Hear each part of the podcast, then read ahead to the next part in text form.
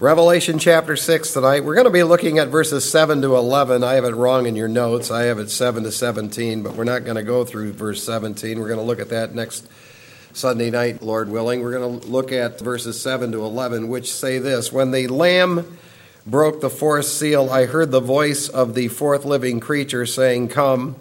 I looked, and behold, an ashen horse, and he who sat on it had the name Death, and Hades was following with him. Authority was given to them over a fourth of the earth to kill with sword, and with famine, and with pestilence, and by the wild beasts of the earth. When the Lamb broke the fifth seal, I saw underneath the altar the soul of those who had been slain because of the word of God and because of the testimony which they had maintained. And they cried out with a loud voice, saying, How long, O Lord, holy and true, will you refrain from judging and avenging our blood? on those who dwell on the earth. And there was given to each of them a white robe, and they were told that they should rest for a little while longer until the number of their fellow servants and their brethren who were to be killed, even as they had been, would be completed also. Let's pray. Father, we thank you for the Word of God, and we thank you for the fact that you hold the prophetic plan completely in your hands. This is all time regulated. We believe, Lord, as we see events taking shape in this world, that we're moving toward the events that ultimately will be fulfilled right here in this portion of Scripture. And as we see events starting to take shape, I pray that we would be people who would be zoned in on understanding the Scriptures with a laser focus and applying it to our own lives. We know, Lord, that it won't be long, one way or another, we'll be seeing you face to face. We pray that'll be a joyful time when it happens. In Jesus' name, amen. There is a seven year period of time that will immediately precede the second coming of Jesus Christ. There will be nothing like it. There has been nothing like it. It is the Great Tribulation. The things that are described that will take place are things that have never been seen anywhere in history. The wrath contained in the seven sealed scroll book is in heaven. And once the Lord starts breaking open those seals, it's going to unleash a ferocious judgment, the likes of which has never been seen before. Revelation chapter 6 is the beginning of the Great Tribulation, in which Jesus Christ starts breaking open those tribulation seals. He begins to pour out the wrath of God on this God rejecting, Bible hating, Christ rejecting, God mocking, Israel hating world. And so far, we've looked at three of those first seal judgments. The surfacing of the Antichrist, we saw that.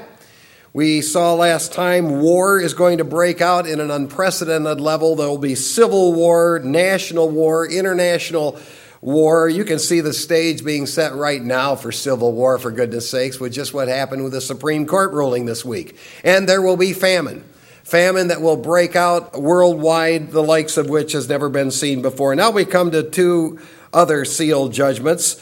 Seal judgments number four and five. And this fourth seal judgment is a great tribulation judgment of death. Death. It's a judgment of death. Now, people die every day. Almost 60 million people die in the world every day, and about 3 million people die every year in the United States. So people die every day. We've had our share of deaths in this church. Since 2020, from about the middle of January, the 15th, when the first person of this church that was intimately connected to this church died, until June 5, we've had 23 people die in this church in just 29 months. 23 people have died which means a person dies connected to this fellowship about every 38 days. Now, when I look at that, to me, those are big numbers, but those numbers are nothing compared to what the tribulation is going to be like. The tribulation judgment will change those numbers dramatically. It was the Lord Jesus Christ who said, unless those days had been time regulated, there would be no life saved, no flesh saved. The great tribulation is going to kill people. Now, we have about 8 billion people in the world right now, and the number of deaths when this judgment is implemented is going to be 2 billion people. The number of deaths in the United States with a population of over 332 million people is going to be 83 million people. So, this world has never seen the kind of judgments that's described here on a worldwide scale when this seal judgment takes place. Now, this sealed judgment has been publicized the most in Hollywood by movies. There's an old Rawhide episode that was done in 1963 in which a cattle drive was underway, and the twin brother of a guy who was killed showed up to the cattle drive to kill the person who killed their brother, and they called that guy the Pale Rider. In fact, it was Clint Eastwood who gunned down the guy's brother, and he was the guy who was identified as the Pale Rider. It's an interesting thing that the guy who actually played the twin brother, this is just a fascinating thing to me, was Albert Salmi. Albert Salmi, who played the guy who was tracking down his brother's killer, ended up killing his wife and killing himself at a real young age in real life. So it's been identified as that. Clint Eastwood made a movie called Pale Rider. It was filmed out where we used to live near Idaho. Used to take people out and show them the canyons. When they would come out to visit us, I'd say, Well, I'll show you where they filmed the movie Pale Rider. In the life story of Wyatt Earp, John Ringo said he was the Pale Rider. So, this theme of Pale Rider has been publicized the most by Hollywood, but this sealed judgment does not in any way make that legitimate. In fact, there's no connection to this. This sealed judgment proves that the Great Tribulation has never happened yet, because there is no place in history where what is described here has happened yet. This judgment is going to kill one quarter of the world's population. It'll be a judgment coming from God that will kill one quarter of the world's population. There are five facts I want to show you from this seal judgment. First of all, it begins when Jesus Christ breaks open the seal. You'll notice verse 7 when the Lamb broke the fourth seal. Now, in this dispensation that we're in, this dispensation of grace, our message to people is you can believe in the Lord Jesus Christ and you can receive Jesus Christ as your Savior and you can escape the wrath of God and live. In the Great Tribulation, the message to receive is you're going to be hit with the wrath of God, you're going to die. And Jesus Christ is the one who's authorizing this. He's the one who's going to authorize this death sentence judgment on the world directly from heaven. And we certainly saw from Jeremiah and Lamentation that death is just as much a sovereign work of God as life. He's the one who determines who lives, He's the one who determines who dies. Now, it is the Lamb, according to verse 7, who initiates this judgment. This same lamb that can save us is the same lamb that can judge. The same lamb that can offer grace is the same lamb that can pour out wrath. And what is happening here is the Lamb is authorizing the wrath of God to be poured out on the earth that kills people.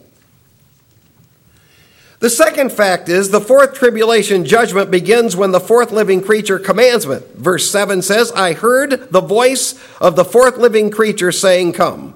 Now, this is fascinating because the Lord Jesus Christ could have just bypassed this step, but God has things structured in heaven. He obviously wants us to realize when these tribulation judgments go down, this is coming as a carefully planned, highly organized, distinct judgment coming out of heaven. There are high ranked angelic beings that are involved at his throne who have these responsibilities.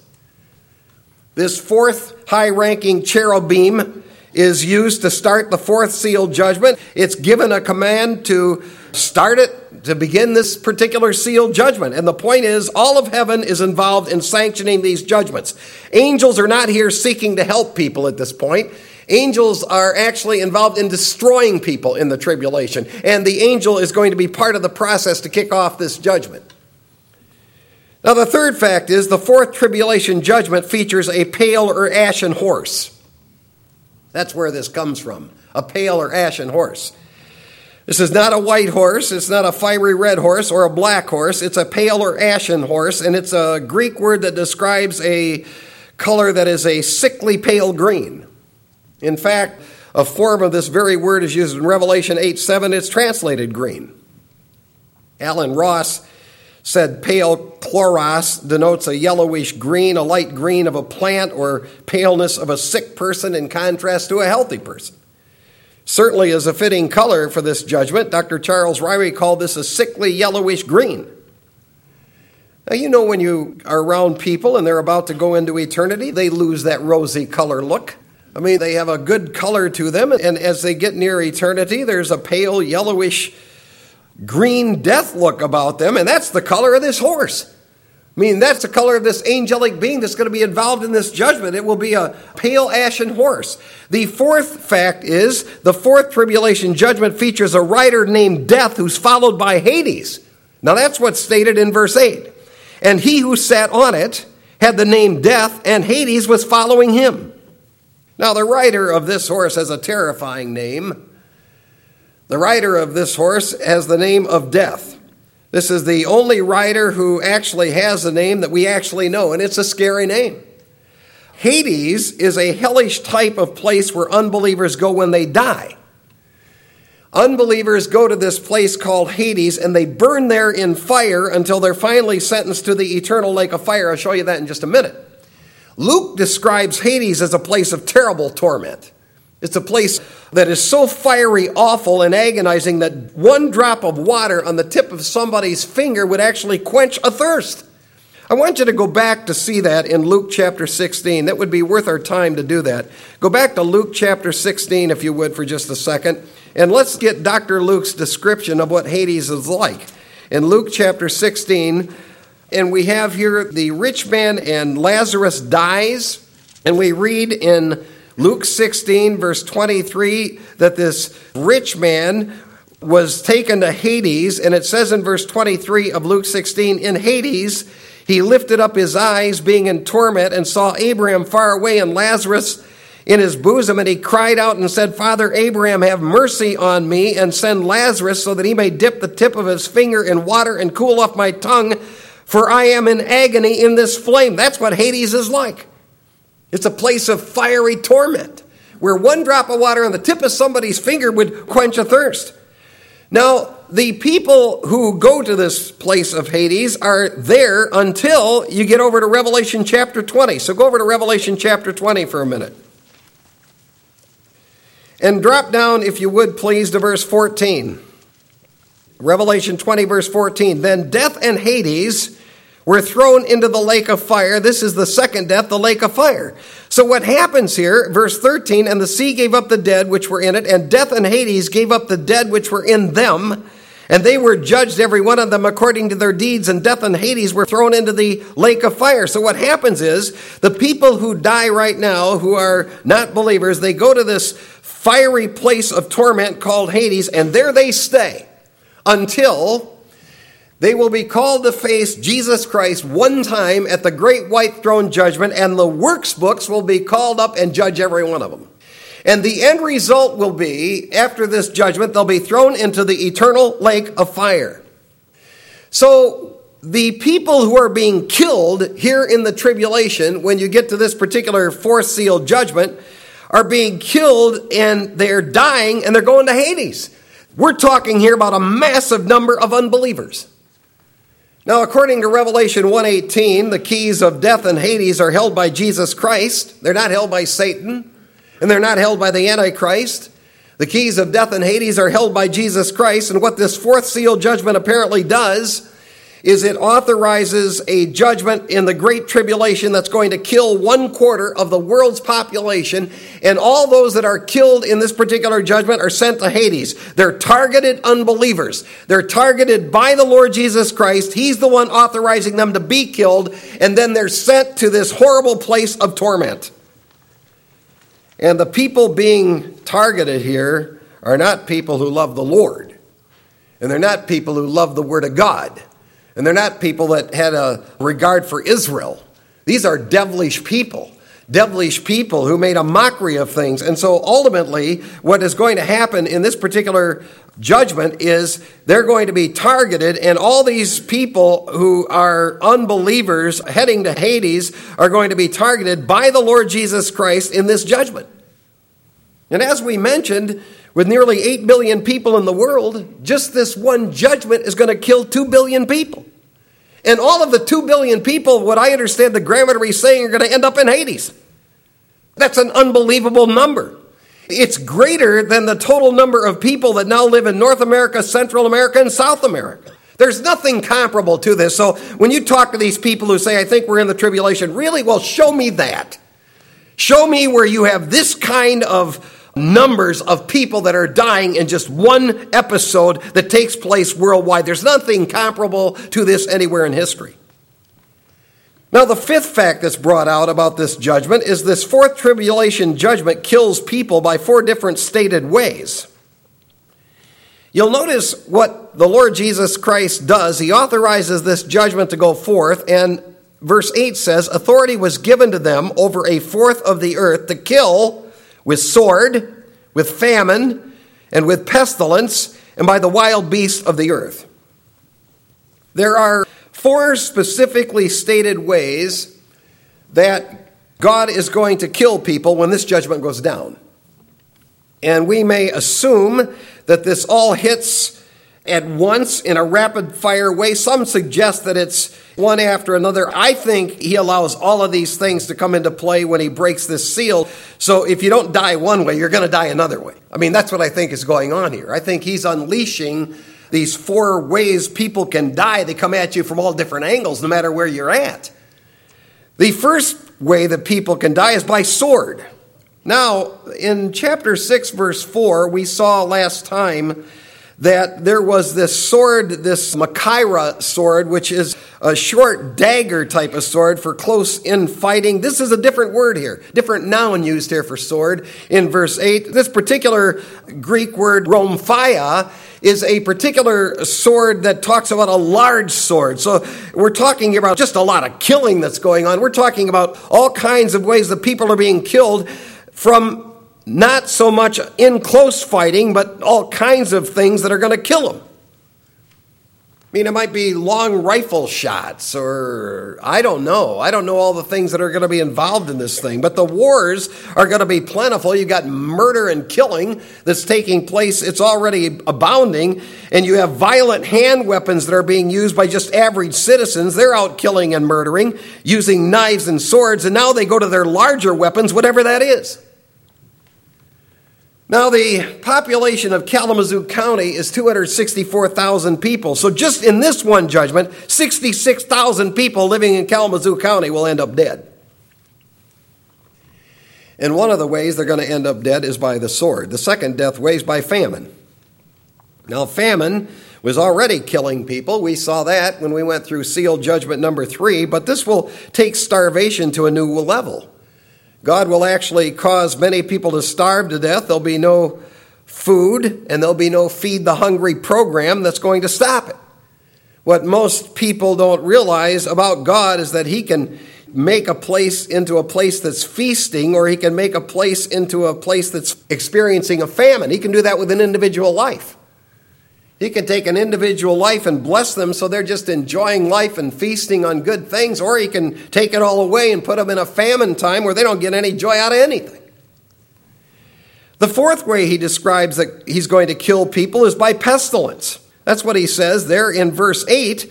God's going to send all kinds of fatal diseases to kill people. And that word pestilence is one that means he'll use various diseases I'm telling you, you're just going to see as the stage gets set for this, more and more of this stuff. And I don't care how many shots you have. I don't care how many vaccines people have. They can have all the vaccines they want. They're not going to stop this. When God starts sending diseases and viruses and bacterial infections that He wants to kill people, that's exactly what it'll do.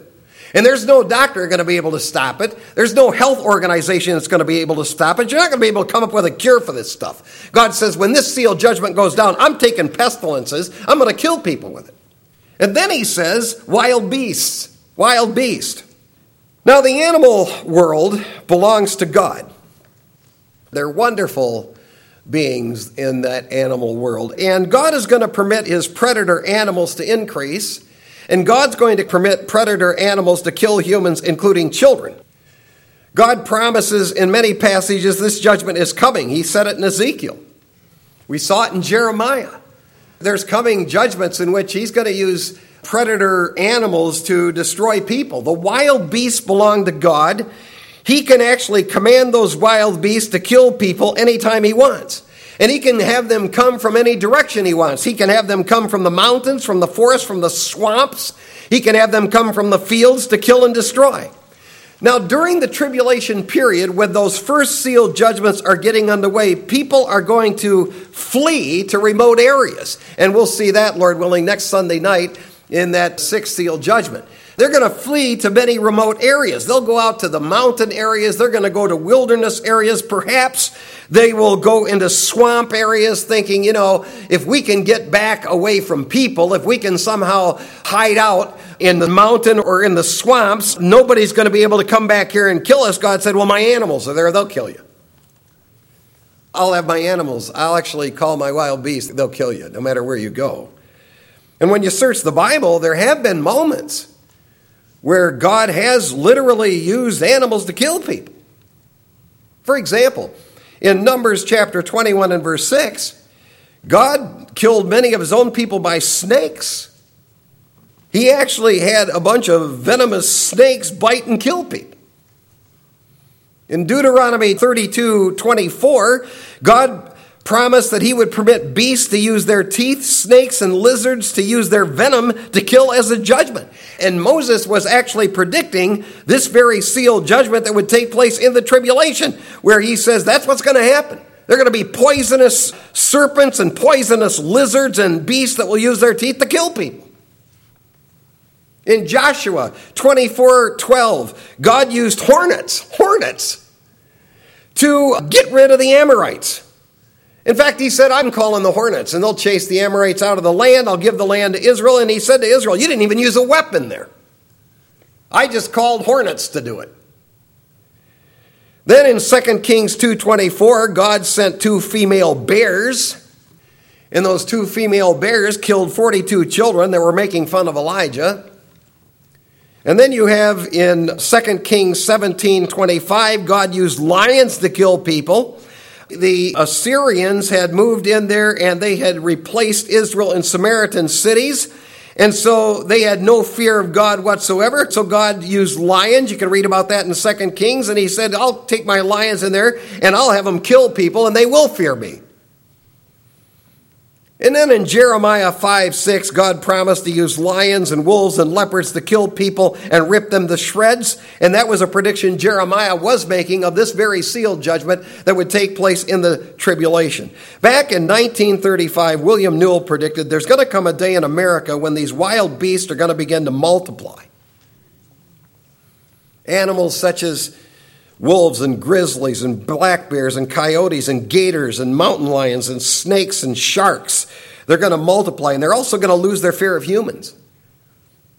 And just yesterday in Myrtle Beach, Myrtle Beach, I mean, it's a vacation spot. This was actually at some yacht resort area. An alligator killed a man. And they said between them and Florida, these attacks are getting worse and worse. What God promises He's going to do when this judgment goes down is I'll authorize all four of those methods to kill people. I'll let people be killed by a sword. I'll let them be killed by famine. I'll let them be killed by beast. And I'll let them also be killed by pestilence. I will let all four of those ways kill people. And when this judgment comes, all will be operative, and the world is going to be experiencing a death sentence, the likes of which they have never experienced before. They won't be able to run from this, they won't be able to hide from this, because no matter where they go, God says, I'll just track you right down. Which brings us to the fifth seal judgment, the great tribulation judgment of martyrdom. Verse 9 When the Lamb broke the fifth seal, I saw underneath the altar of the souls of those who had been slain because of the word of God and because of the testimony which they had maintained, that they cried out with a loud voice, saying, How long, O Lord, holy and true, will you refrain from judging and avenging our blood on those who dwell on the earth? Now, obviously, not all the people who die in the tribulation are going to end up in Hades.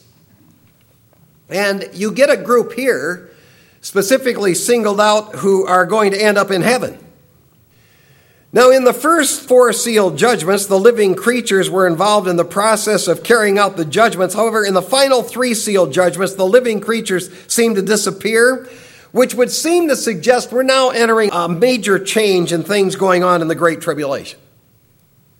When we examine the parallel passage of the tribulation in Matthew 24, we can observe that the martyrdom judgment, the martyrdom judgment occurs just after what Jesus called was the beginning of birth pangs. So, This begins a new phase of judgments in which God's people and God's property become the focal point.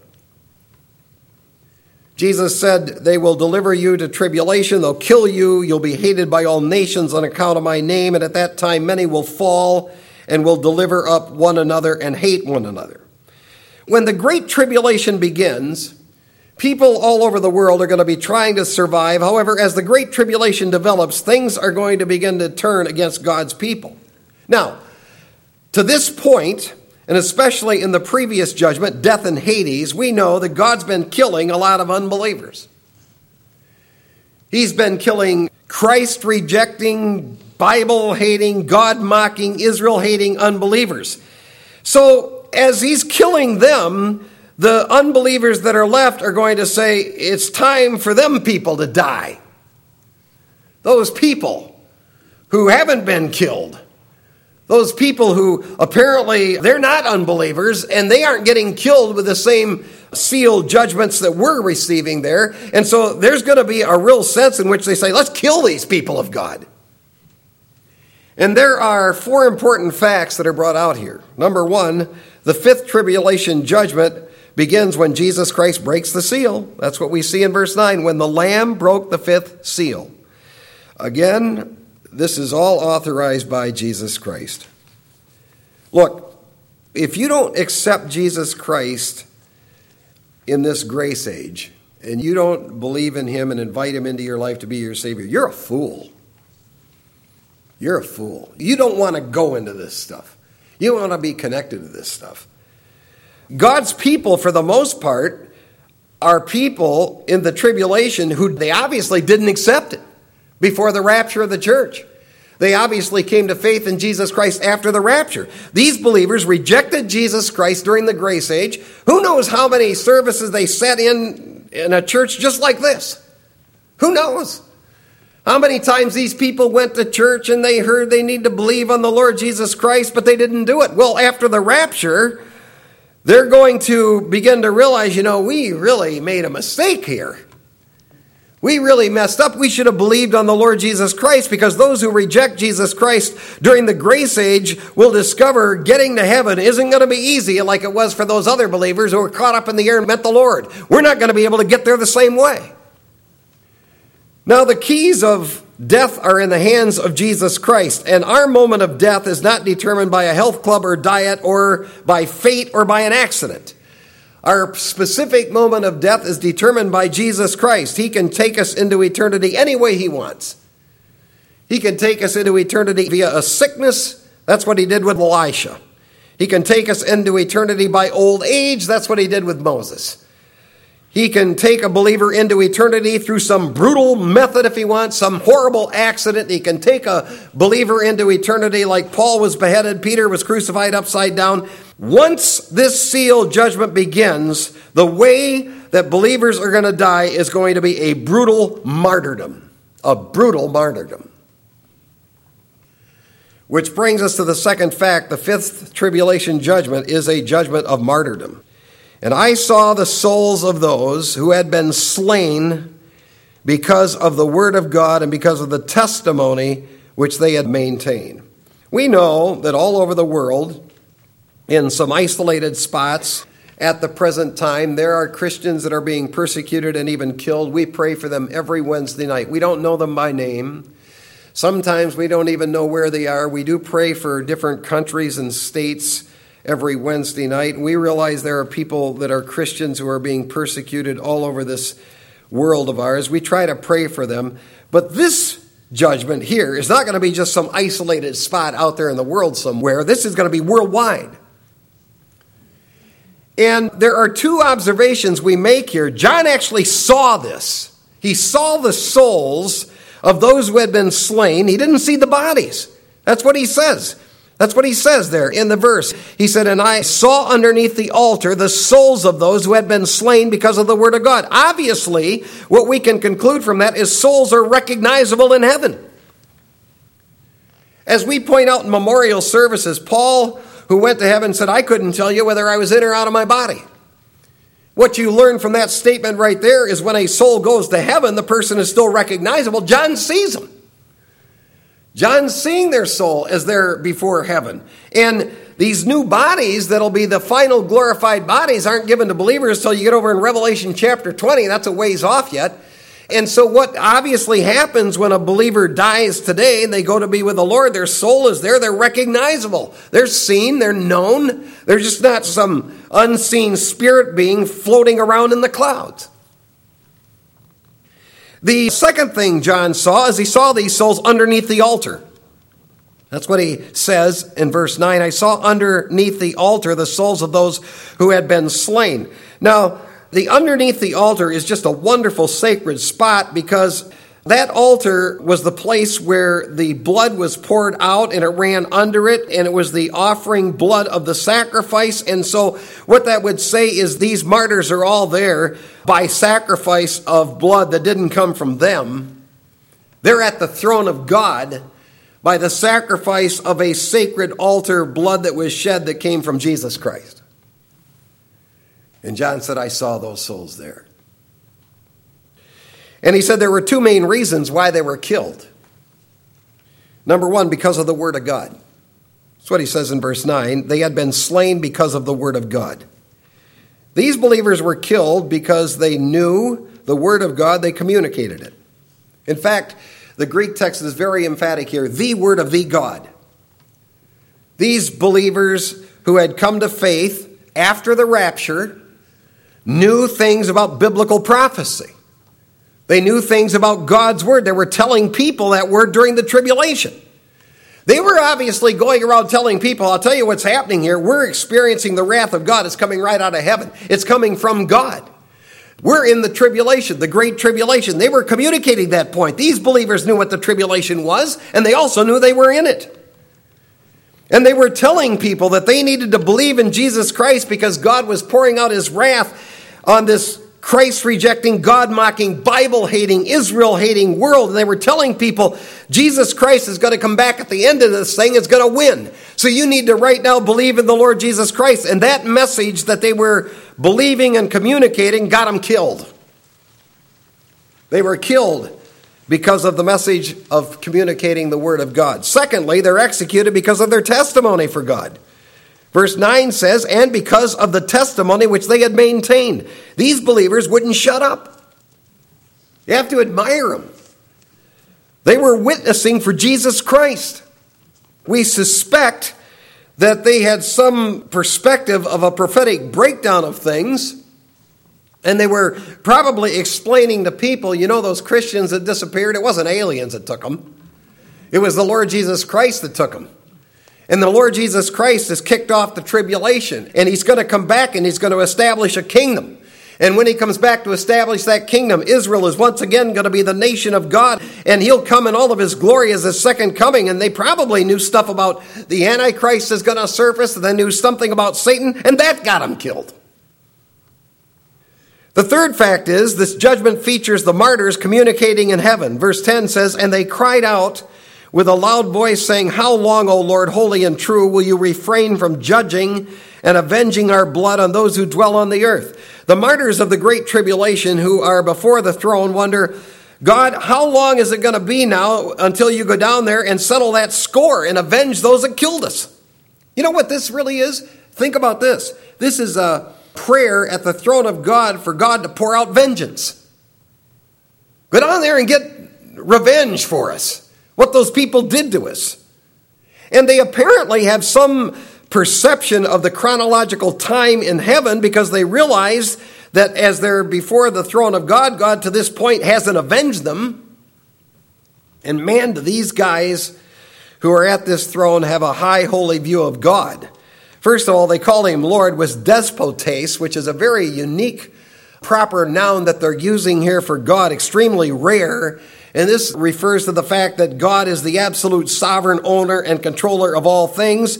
And also, they're praising him because he's holy and true and sovereign. I guarantee you this at the throne of God, nobody is going to quibble about the sovereignty of God. These souls that are there before the throne of God, they're praising God for his sovereignty, and they realize what he has the power of doing. They realize that he can go down there and settle this business anytime he wants to. And what's also, I think, important for us to realize is they're not standing before the throne of God saying, hey, let's just forget about what those people did. I mean, they're not before the throne of God saying, let's just forget about those God mockers. Let's just love them. Let's just overlook it. Let's just tolerate them. Let's just forgive them. They want justice and they want judgment. And they want God to settle that score. See, they're just so many people, they don't get this about God because they're not being taught the truth. They're getting bits and pieces of concepts of God that are invented by people in their own minds. It's what they want to believe about God. It's not what God reveals himself to be. God is a just God. He's a righteous God. He's a holy God. They bring that out here. He's a just, holy God. And there will be justice meted out at his throne. Wrongs are not just forgotten. I mean, that's why Jesus said, Man, if you have something that you've done that's wrong, you better settle that account before you get before God. You settle up that deal because you don't want to get before his throne and have him hold you accountable for something you refuse to do in making that deal right. Which brings us to the fourth fact. The fifth tribulation judgment features special heavenly ministry to tribulation martyrs. Verse 11 teaches us that God took two specific actions. First of all, he gave them a special robe, a stole leuke, a white robe. That's how you say it in Hebrew, stole leuke. He gave them a white robe. We could call this a special, glorious white robe of grace. And that robe, which shows up later in the book, symbolizes the fact you're there because you've been washed in the blood of the Lamb. You're there because you believed on the Lord Jesus Christ. Keep in mind, these martyrs rejected Jesus Christ in the church age, which is why they're in the tribulation. But after the rapture of the church, some had come to faith in the Lord Jesus Christ, and they were given this robe of white righteousness that enables them to be at the throne of God. The 144,000 Jewish evangelists that we'll see show up in Revelation 7 haven't come on the scene yet. So these are believers who have trusted Jesus Christ shortly after the rapture. And what is so important to see is what gets them the privilege of standing before the throne is they've been washed in the blood of the Lamb. They don't get there, they don't get this white robe by their own works. And their works would include martyrdom. They were killed because of their stand for the Word of God and because of their testimony for Jesus Christ. They get there by the shed blood of the Lamb, which gives them that white robe. Which brings us to the second action. God gives each of them a special message. He said in verse 3 Rest for a little while longer, until the number of their fellow servants and their brethren who were to be killed, even as they had been, would be completed also. Now, the message they receive is you need to just rest for a little while because we're not through the tribulation yet. We have a little ways to go. So you just quiet down and enjoy rest and just enjoy the fellowship that you have there in heaven because we have a finale that we have to work out on the Great Tribulation. You see, God's wrath is not some fickle thing, it's highly calculated. He talks about it as filling up the wine vat of God. There's a limit to the wrath of God, very specified amount of things that have to happen. It's a precise number. Precise number of people have to die. And he says, Your fellow servants, your brethren, which would include all believers of the tribulation, there's still many that are yet going to die in this tribulation judgment. In the first three and a half years, primarily the people who will die will be Gentile believers. In the last three and a half years, the time of Jacob's trouble predicted in the scriptures, two thirds of the Jews are going to die by hands of the Antichrist, and only one third are going to survive. So God says, You need to just rest here for a while. You're now in heaven. You're at my throne. Just rest and just realize we have a ways to go yet. Now, there are some observations that we want to make from this judgment. Number one, once a believer gets to heaven, he's at rest. And that's a good thing to know. Once you get out of this world, your work on earth is done, struggles are over, you're at rest. Secondly, once a believer is in heaven, he still has memories of what happened on earth. Your mind doesn't go blank. It's not like your mind's reprogrammed, you don't remember who you were. I mean, it's obvious these martyrs not only remember who they were, they remember what happened to them. Thirdly, once a believer is in heaven, he doesn't instantly experience all the things he desires to experience in one moment. I mean, these guys want to get at it. They want judgment to come out. God said, It will. It's coming out, but it's going to be according to my plan. So it'll happen, but according to the plan of God, not according to the plan of any one of us. Fourthly, once a believer is in heaven, he recognizes the amazing sovereignty of God. Fifthly, once a believer is in heaven, he recognizes the holiness and truthfulness of God. But sixthly, just because judgment is temporarily delayed does not mean it will not be completely fulfilled, because this judgment will be completely fulfilled. Now, here's the deal there are people that go to church, just like this one, and they hear this stuff, and some people never take the time to invite the Lord Jesus Christ into their lives to be their Savior. That's how this business is going to work. You're going to have a lot of people end up in the tribulation period who, if they would have believed in the Lord and invited Him into their lives, would have never had to go into this. You don't want to be in this. You don't want to be in this where you're out in your yard wondering if a grizzly bear is going to come out and kill you or you're afraid you're like some coward, you won't even go to a store, you're afraid some pestilence is going to get you. You don't want to live like that. You don't want to be at a time when you're going into a store wondering, will I even come out of the store alive? I mean, people are just slaughtering and killing each other. Well, we're seeing some of that stuff actually begin to take shape of what's going to happen in the tribulation period. But you don't want to live like, you don't want to be in this tribulation period. And there's an easy way of escape. Believe in the Lord Jesus Christ, invite him into your life, and you'll be gone before this happens. But there's a warning here. If you reject the Lord Jesus Christ, this is the kind of thing you'll experience in the tribulation. Let's pray. If you've never trusted Jesus Christ as Savior, take care of it tonight. Settle up with God. Don't wait till it's too late. I think we're real near the rapture, actually. I'm not a date setter or a fanatic, but I do think we're nearing it. So, right now, where you're at, you just pray something like this God, I'm a sinner. I know that. I admit it. Thank you that the Lord Jesus Christ shed his blood for me. And right now, I place all of my faith in him to save me. Father, thank you for grace. Thank you for your goodness. Thank you for your word. In Jesus' name, amen.